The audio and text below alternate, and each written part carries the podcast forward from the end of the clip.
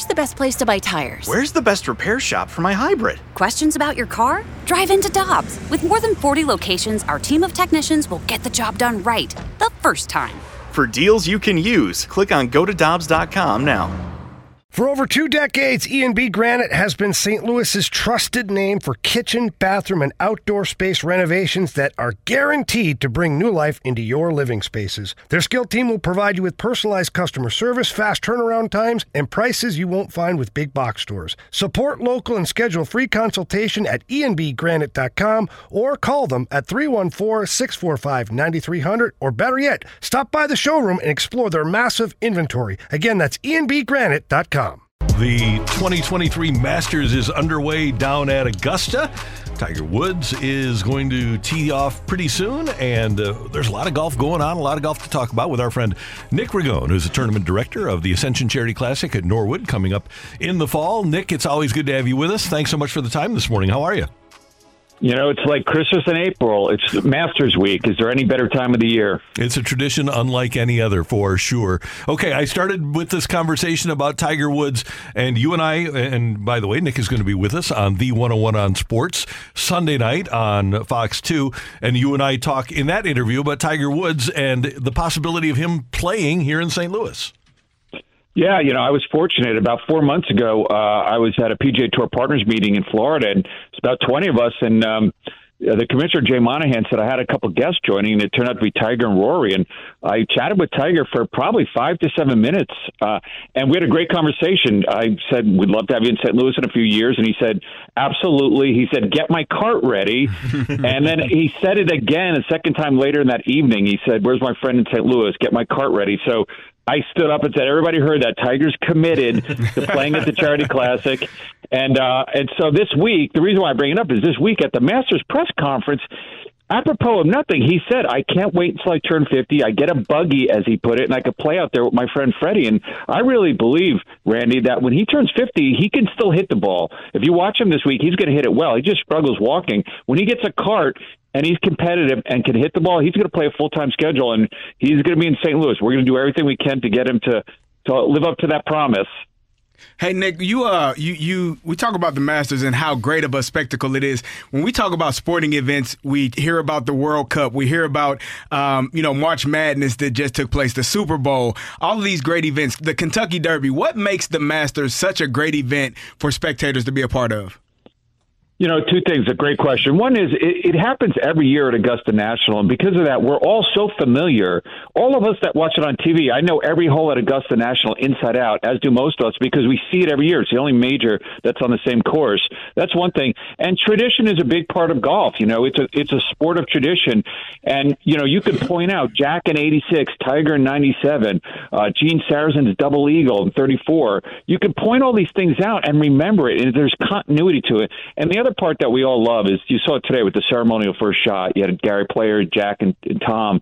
Is that there's really a reverence for the champions that came before, and I think it's just a unique celebration of the sport, and it's a really special time. Even for people that don't really love golf, they understand that the Masters is something different.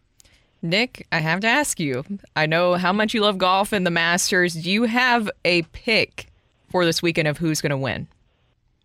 I mean, Brooke, would it be lame if I said Scotty Scheffler? I know that sounds lame, I, I, and I hate saying that, but he's playing really, really good golf. He seems extremely comfortable in his own skin. Now, emotionally, I'm pulling for Rory. I've gotten to know Rory a little bit. I played with him last fall, and I don't think anybody uh, is putting more pressure on themselves than Rory. You know, he's going for a career Grand Slam, which is a big deal. That puts you in an iconic group, and uh, so I'm going to be rooting for Rory. But I have a feeling Scotty might go back to back for the first time since Tiger did it in 2001, 2002.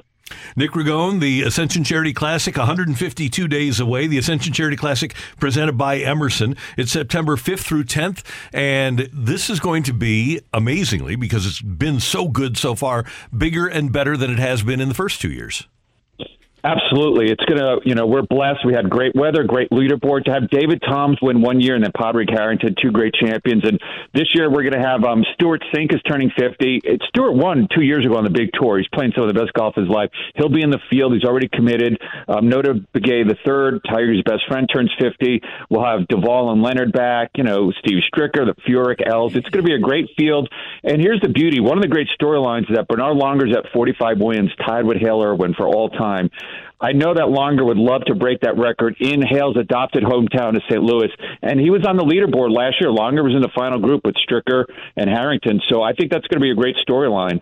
Nick, when you're looking, we, we touched on Tiger earlier. I want to go back to that. When you're watching him play right now, is it tough to watch him play knowing how great he has been throughout his entire career? And then at times just watching him, you know, struggle walking, let alone swinging a golf club?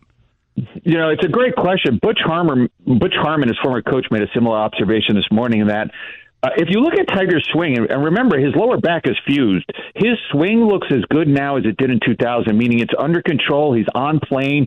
He still gets it out there. I mean, he has 180 mile per hour ball speed. That's amazing. That's as long as Justin Thomas. So it does hurt because were it not for his inability to walk, I think he'd still have tournaments in him to win. I mean, mm-hmm. he won in 2019.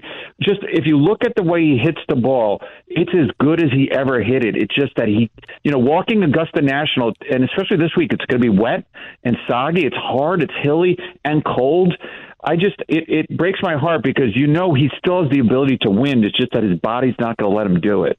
Well, and just going back to the Ascension Charity Classic, I mean, I think one of my favorite moments is like how close you get to get to these legendary golfers. And i mean even walking around the past few years with john daly and seeing the fans interacting with him i feel like there's so many john daly stories right with fans interacting with him at the ascension charity classic you know, it's it, Brooke. It's what makes it special is that on the Champions Tour you can really get close to them, and people got to see Daly up close. And I had so many people say people like Vijay Singh, who was notoriously a grinder on the big tour, was signing stuff and giving playing lessons in the pro am. You know, the thing I always tell people is we have three days of pro ams. If you've never played in a pro am on a Champions Tour, it's a bucket list thing. I mean, you get inside the ropes, they give you playing lessons, you get to fr- befriend them, and so anybody that wants to play in the pro ams, go to AscensionCharityClassic.com, get your tickets. By the way, we're running a sweepstakes right now. If you buy your ticket, you get entered into a, a, a sweepstakes to win some uh, VIP experiences. And you know, we're we're blessed. St. Louis loves St. Louis, and we've had record crowds the first two years, and we think it's only going to get bigger and better. Hey, uh, Nick Ragone, one more thing, and uh, I, I, don't want this to be uh, swept under the rug, but it's not just the Ascension Charity Classic during the week of September 5th through 10th. There's so much going on, including the APGA Tour event. I want you just to explain to people that are tuned in what APGA is and what it's attempting to do.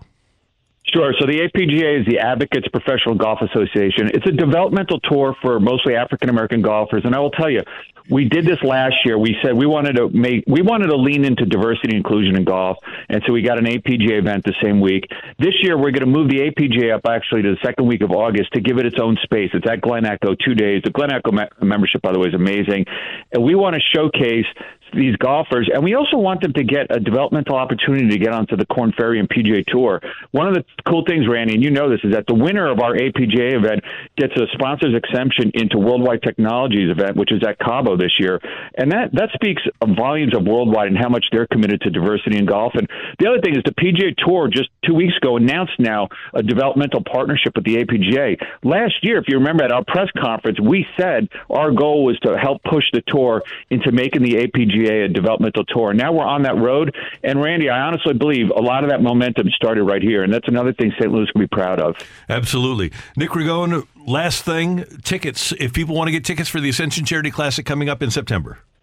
Go to ascensioncharityclassic.com. Like I said, get grounds tickets, uh, VIP Club 314 tickets if you want to play in a pro am. And if you do it for the next couple of days, you get to uh, you enter the sweepstakes to uh, get some cool experience experiences as well as potentially meet you, Randy. I know you'll be out there, you and Brooke and Carrie. So potentially to meet you guys. We will be out there. Hopefully, we'll be broadcasting from there on the Friday of the of the first round. We will definitely see you. Heck, we might even see it today, Mr. Ragone. Thanks so much for the time. We appreciate it. Yeah, take care, guys. See you later. Nick Ragone from the Ascension Charity Classic. What a great job they do, and they are not just about the Ascension Charity Classic, but as we talk to Nick, and you know there is just a love of golf and a love of promoting the sport, whether it be through promoting the PGA Tour or the APGA event.